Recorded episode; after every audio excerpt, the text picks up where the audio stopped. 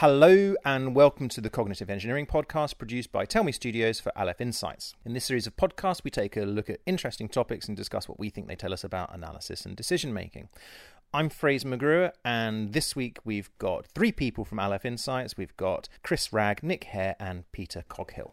And this week we're discussing the heebie jeebies.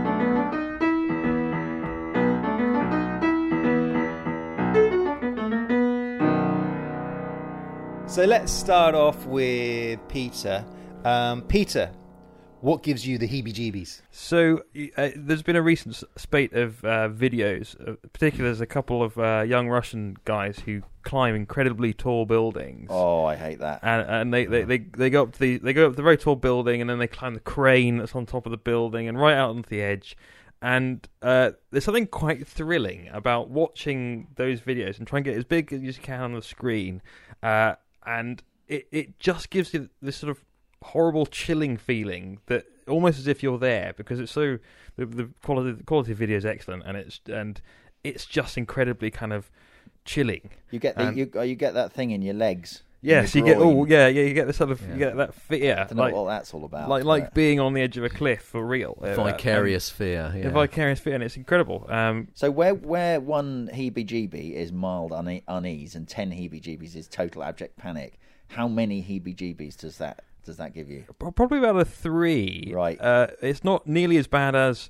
Um, I- I've done quite a lot of hiking and stuff in the past, and on, on very precarious ridges and things in uh, in Scotland and places, and that is obviously much more genuinely scary. And mountain biking across a narrow track with a big ravine on one side, that's up, up there at sort of eight, nine, ten kind of heebie-jeebie levels. I'd say that ten is probably where you would just become paralysed. yeah, total fear. lockdown. Yeah. Total lockdown. You just sort of you can't move. So hold But- on, before we go on, so are heebie jeebies different from phobias? I I I th- I think they are because I think f- phobia, you know, phobia is is is kind of clinically defined to some extent, and it's the the point at which you know uh, the your aversion to the thing causing the fear is is debilitating, and and you know it's it's locked into sort of chronic anxiety. So I think heebie-jeebies is is less um, less clinical and, and, and and phobias are generally sort of less rational. So it might be a fear of something very specific, like cauliflower. Okay, great. So we've clarified that. Nick, what gives you the heebie jeebies? Well, I mean, I don't think we've quite decided actually what the difference is. Um, but I've got I've got a weird phobia, uh, which is well, I don't have it anymore. But when I was a kid, uh, I was really scared of the Elephant Man, uh, Joseph Merrick. Uh, very nice man, apparently, but I, but I, nevertheless, the concept of the Elephant Man scared the hell out of me. I have no idea why. Um, my uh, when I when well, I he did look it- a bit funny. he, he was an unusual looking gentleman. There's no doubt about it. But I, uh, when I told my friend Michael uh, about this, he said, um, "Oh, that's really serious. It must have been hard to avoid him in everyday life." and uh, and um, yeah, I mean, it seems odd that you would even know that you had a phobia of something which you just. But it was like I was very preoccupied. If the the lights were off, I would kind of imagine him being there. Uh, I couldn't even have have the book in the room, you know. Uh, so so yeah, um, that's that was quite. It used to be a lot of heebie-jeebies, and I still get a, a, a heebie-jeebie uh, looking looking at pictures of the Elephant Man. Um, but yeah, and apart from that, I mean, I've got uh, uh, obviously I've got spiders used to be a big thing with me, and I've trained myself out of that. But they, but I think this is the, unusual thing actually, uh, which we've touched on slightly, is the fact that you have uh, an irrational response, which. Um, which you're able to inhibit. And I think actually physiologically that is how it works. That the amygdala um, responds with fear, uh, often for reasons that you're not aware of. Um, and and you can then, but your prefrontal cortex, which is the sort of um, primary, the sort of conscious bit of your brain, you're able to uh, actually kind of control, put a lid on the the amygdala.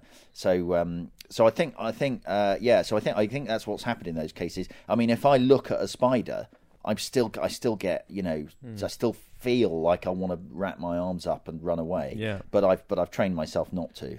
Do you get the same thing with photos of spiders? Yeah, I mean, so this is the interesting. So one one of the, I mean, I've got direct personal experience of how this is a completely non-conscious um, reaction.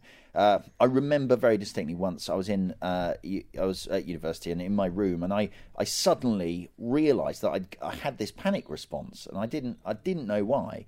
And I looked and I realised I looked down and there was a picture of a palm tree which had eight fronds and looked like a, a spider. And my, my the spider recognition bit of my brain had clearly just gone, oh, there's a spider there. You know, run away. Uh, but you know, I, so that is completely non-conscious. I hadn't even been aware. Uh, uh, I wasn't thinking. The thought of a spider was not, but the reaction was there. The fear was there, but the, even the thought of, of there being a spider there was not was not present.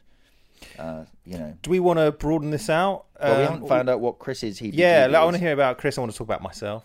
Um, Chris, Well, obviously, I'm entirely fearless, but um, but but, but that that not being quite true, uh, I think my number one um, uh, sort of anxiety, the thing that causes me most fear in my in my daily life, is um, probably a slightly irrational fear of harm to my children. So in any in any set of circumstances, I always perceive a myriad of threats to you know if they're if they're sort of on a on a swing or uh, you know if they're riding a bicycle, I envisage the fifty different scenarios that end in a trip to casualty. But they'll be uh, all right all right 'cause they're all wrapped in cotton wool, aren't That's they? right. Yes, yeah, and bubble oddly, I think wrapping a child in cotton wool would actually probably be very dangerous. yeah, for they'd over they'd overheat. Yeah. Yes.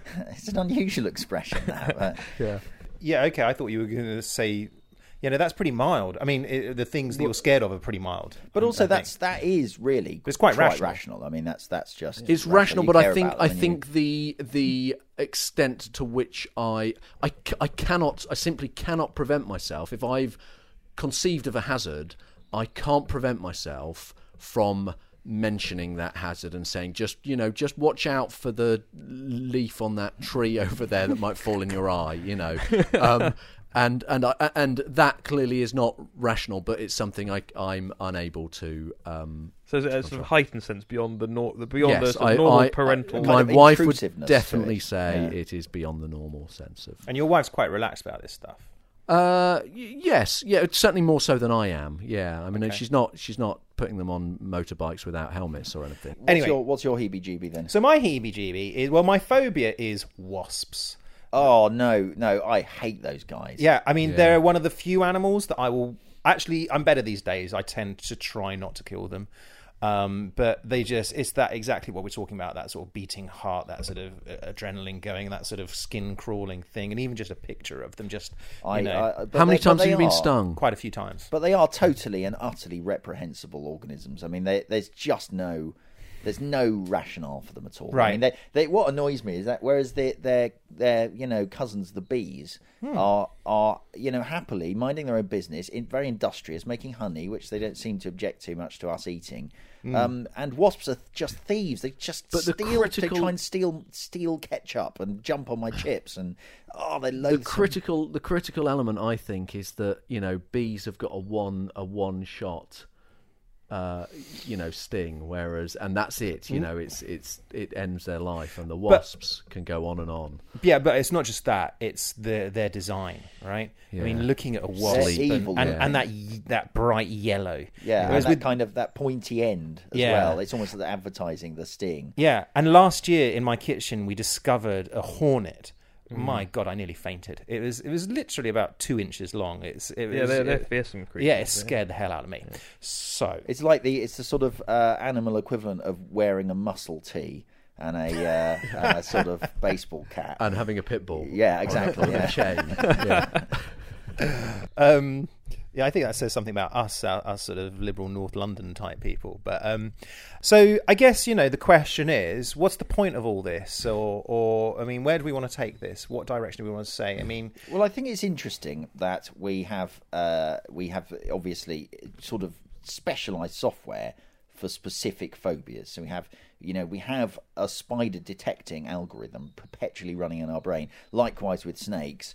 Um, you know, and even likewise with so people who give you the creeps, for example, which I think is closer to probably what we mean by heebie-jeebies, that a particular place just you know freaks you out, or a particular person you find uh, creepy, is is probably not too dissimilar to that. It's going to be some kind of um, some kind of process in our brain looking for indications of danger and risk and so on, and, and looking for social cues. All of these things that we probably evolved to do. The thing I find interesting is why why we have phobias about. Um, about uh, sort of things things like uh, guns and nuclear weapons and flying, which we haven't evolved uh, to uh, you know to to to be scared of, and yet we still have a kind of you know a, phys- a physiological type of reaction to them. Uh, Yeah, so I can you learn phobias? Yeah, I think I think you can, and in fact, often uh, often they well they're not they're not inherited, but they are uh, they are learnt from from parents. So you know, quite quite often, I'm as you start flapping around when a wasp comes in, you know, you, your children can can learn that So e- equally. Uh, you can learn them from your own experience. So if you you know if you have a um, a particularly um, disturbing childhood experience with a with a wasp or a spider or something, uh, then that can that can be the, the kernel that starts a starts a phobia, uh, or even things outside our direct experience or our our families. Um, uh, direct experience, those we those we might learn from. You know, now with, with kind of mass media, you you can have sort of instructive acquisition of uh, of a of a phobia based on you know I'm terrified of, of terrorism or or whatever it might be. I've never seen any terrorism. I don't know anyone who's seen any terrorism, but I am terrified of it because. Uh, I've you know I've seen lots of material that tells me this is a terrifying. Yeah, and, and I think even in, in in in sort of working and business life, um, a, a lot a lot a lot of decision making I've observed. Uh, so people worrying about whether or not they're going to make a profit or whether or not a, particular contract is going to be worth pursuing because there's a chance of winning it and it's profitable. Uh, often the, the decision making appears rather than be sort of hard fact and data based and entirely rational. Often it's kind of like, well, I got a good feeling about this, and you know, and it, and it's it's almost as, as if their brain has over the course of their working life and all the experience has distilled all that knowledge down into a into an algorithm that runs in the background that gives them a good or a bad feeling about uh, about whether or not to do something. And and this is why I, I think you know you, you, you should sort of um, the the question really for me is is whether the heebie-jeebies should be embraced or, or marginalised in, in decision making. You know, to to what extent should we should we incorporate them into the decision making process or dismiss them as you know being entirely irrational? Well, didn't I mean? I think Ma- Malcolm Gladwell wrote a whole book about this, didn't he? Blink, which is sort of making the argument for intuition, basically, as a kind of means of um, of of uh, informing judgments that your brain is uh, capable of making of, of jumping to um, uh, to the correct conclusion, and often a an attempt to to rationalise it will will deviate you away from that conclusion. You know, I think he uses the example of, um, you know, someone who's looking appraising a piece of art, and um, and just sort of feels like it. No, it's not. It's not a Monet, and and it can't really explain why they think it isn't, but will turn out to be correct. And you know, I think we've all been in situations where you can, where you sort of your first reaction turns out to have been correct, and you've and you've talked yourself, you talked your way out of it. Um, you know, and um, uh, uh, yeah, I mean, I mean, so I, so I think there is a good argument for at least listening to it, but at the same time, you have to, you've got to, you've got, you've got to not base everything on it, right? Because we know that sometimes the heebie-jeebies are wrong. Yeah, I think it's potentially a, a a sensible strategy is to allow your heebie-jeebie to offer you a hypothesis, which you then test against other hypotheses. So if the heebie-jeebie says don't do this thing, that's the hypothesis. There is well. To, do, to not do it is better. So, but the other account, the, the, the account hypothesis is well to do it is better. So you've got two hypotheses which you can then I'm, I'm test now with- imagining with, uh, directed data collection. I'm now imagining it, it almost like a little an office in your brain, a specialist office filled with people who basically spend most of their time asleep and sometimes jump up and panic and wave their arms around. And uh, you But- know, but I think- we've got a. They'll sometimes sort of wake up and send a message to your conscious brain. I, I, I you see. I think And, that's a uh, great analogy because I, I think. Um, I think you know it does create a physiological response. You know, w- w- when you when you spy something that gives you the heebie-jeebies, you know, you the, the the sympathetic nervous system kicks in and you get all that um, you know, increase in heart rate and, and breathing and, and sweating and uh, you know, sort of narrowing of focus, all things which are which are, are useful to do. But but also, you know, other physiological reactions. It it seems that we have evolved uh, a, a a a sort of rational um, risk assessment mechanism. If you if you take, for example, uh, walking across a plank that's just you know six inches off the ground, that you feel okay. What are the what are the chances of me falling off this? Not really very very high, uh, and you can quite easily walk across it. If you then place that plank at you know hundred feet off the ground. Uh, you you can actually your your your motor control is is affected by that. You are you know potentially um, paralyzed and unable to do that and the the probability of it going wrong hasn't increased but what has increased is the consequence of you of you getting it wrong and it, it seems that I, I'm I'm sort of fascinated by the not only the cognitive element but the physiological mechanisms to to uh, prevent you from from taking increased increased risk. Well, I want to talk about that. There's an example I want to talk about, which I think sort of might um, inform our discussion, and it's this idea of um, um, physiological responses and connection with um, uh, evolution and danger. Some years ago, there was an experiment carried out with chimpanzees, right, where you had two sets of chimpanzees. Um, one one who had been captured from the wild and one who had been reared um, in captivity. And what the scientists did is, first of all, they um, they got the first so so chimpanzees from the wild, group one. Um, they were in a cage and they um, showed them and they revealed a cage next to them full of snakes. Okay, and the chimpanzees went bananas um, in a bad way. Okay. and then they showed them they showed them some bananas, and then they they, they calmed totally right. Snakes. They calmed right down. Okay, and so then what they did was they second set of chimps reared in uh, in, in, in captivity. Um, they showed them. Uh, they revealed a cage full of snakes. Nothing happened. Okay. Um, so they didn't react to the snakes.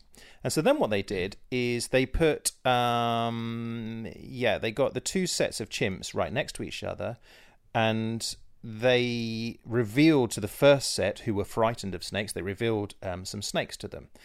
And group B chimpanzees could see the first set of monkeys, and they could also see the snakes. Okay? Wait, are they monkeys or chimpanzees? Chimpanzees. Okay, get it right. And so, sorry, and so the first set of chimpanzees again sort of were went hysterical, um, and the second group reacted to that as well, and also became agitated.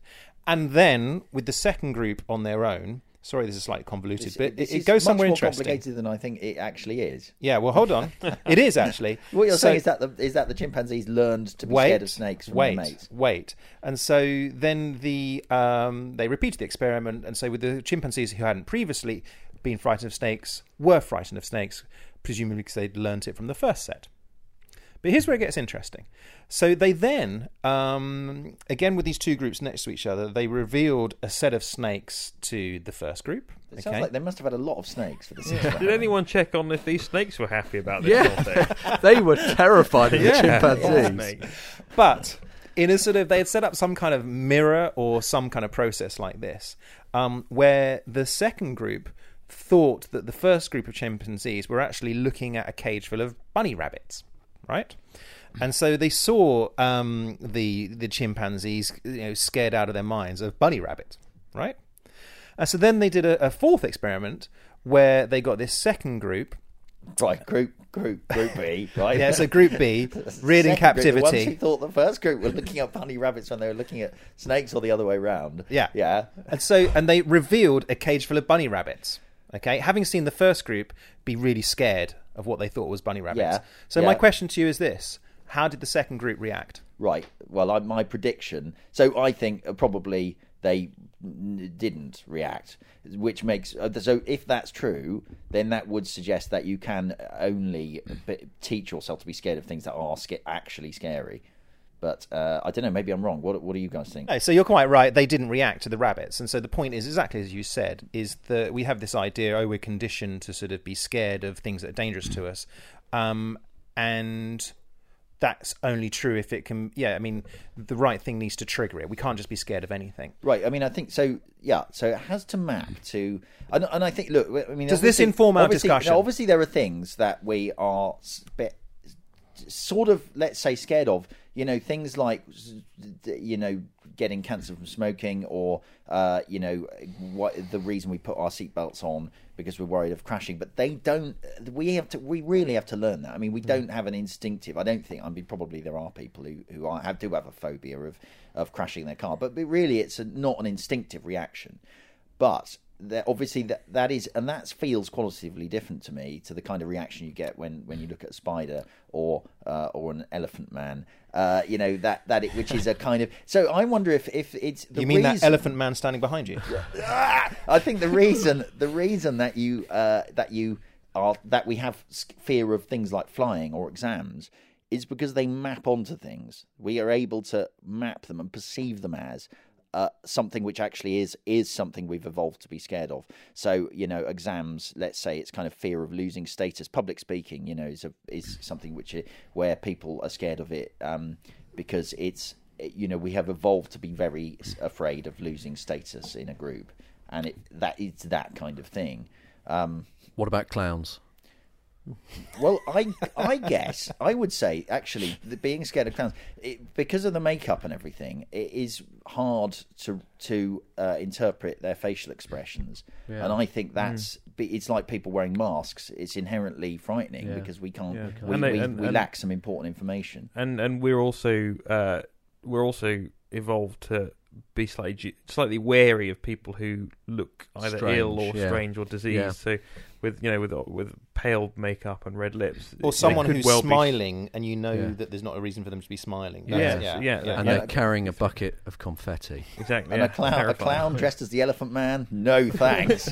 carrying a spider. not, not my bag at all. yeah. I, I, I mean, I think, I think. Um, so, so we've talked. We talked about most of us. Those, those, uh, those of us who are, um, uh, you know, the majority who who get the heebie-jeebies about whatever it might be. But I think there's an interesting group of people who actively seek out the heebie-jeebies. Those Russian guys climbing out on the on the scaffolding, or you know, extreme sports enthusiasts, Or and people on I'm a Celebrity, Get Me Out of Here. yes, that, uh, that doing doing the things in with with bu- buckets, putting their hands in buckets of tarantulas or whatever. it is they do. Exactly. Those those people who are who are you know termed kind of thrill seekers or whatever.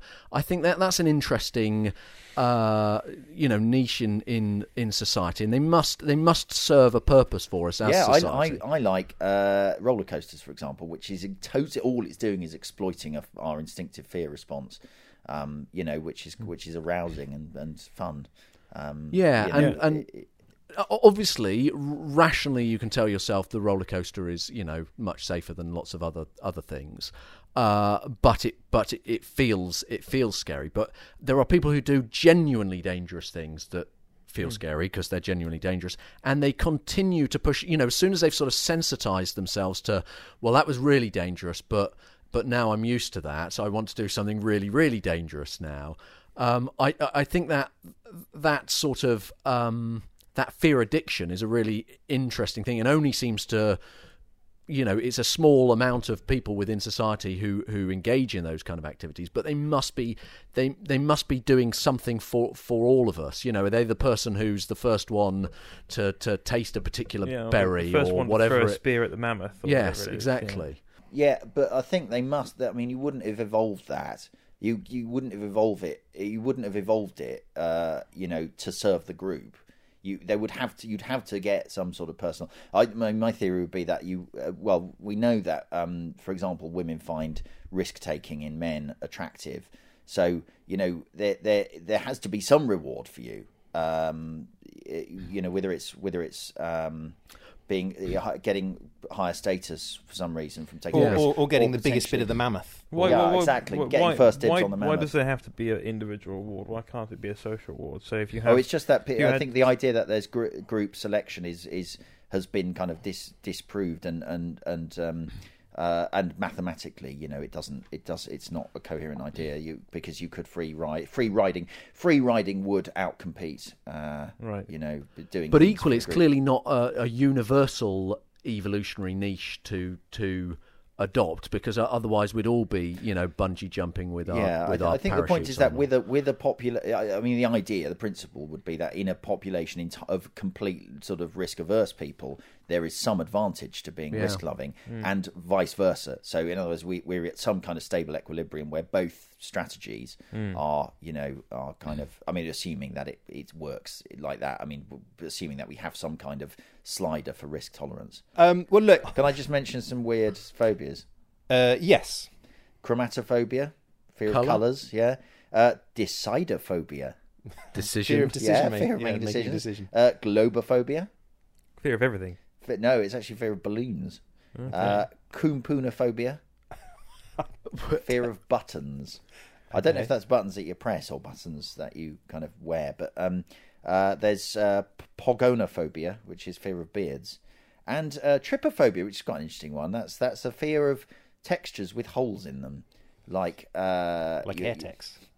Yes, kind of that the fishnet things that look a bit. Basically, it kind of reminds people of diseased flesh, uh, okay. and so so you know there, there's a whole like Reddit subreddit uh, which is all about um, uh, this, where people put pictures of kind of um, uh, poppy like poppy uh, seed heads, for example, evoke this.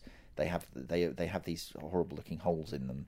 Um, you know, and uh, yeah. So anyway, there you go. Lots of interesting, inter- interesting phobias out there. I don't like felt.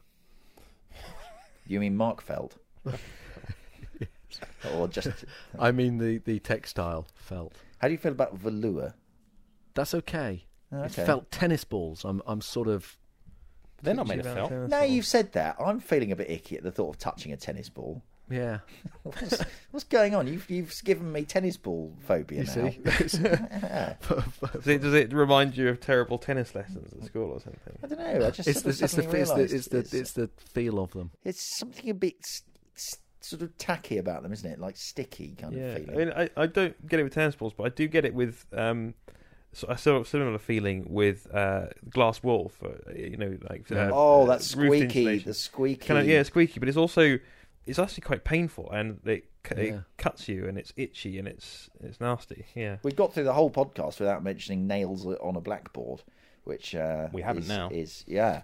Um, apparently, I don't know if this is true, uh, but I recall that um, that deaf people don't like watching people scrape their nails down the blackboard. So you know, it's not just the sound; it's something about the activity. But yes, I mean, nails on a blackboard—that's the worst, isn't it? Okay, all right. Um, we'll we'll we'll we'll finish things off there. Thanks as always to listening to the Cognitive Engineering Podcast. We've been here with Chris Ragg, Nick Hare, and Peter Coghill. I'm Fraser McGruer. Thank you very much. Goodbye.